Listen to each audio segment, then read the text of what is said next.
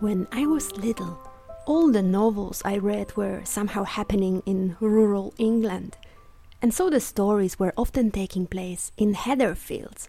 I never knew what a heather moorland exactly was, but I imagined it as something mysterious, dark, sensuous, dangerous, and at the same time amazing. I often dreamed about running through moorlands, solving a mystery, getting lost, or finding a hidden treasure. Shortly after, I quickly learned about the heather plants and spotted them growing sporadically at the seaside, where the earth was a bit sandier.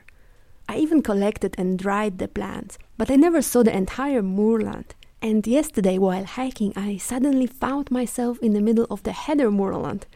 It was a gloomy, rainy, and cold day.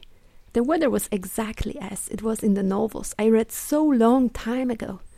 The entire landscape, the light, colors, and the rain one can find only in rural Britain. So I got nostalgic when so unexpectedly I saw the entire purple colored field shining amidst the wet, dark green, cold forest.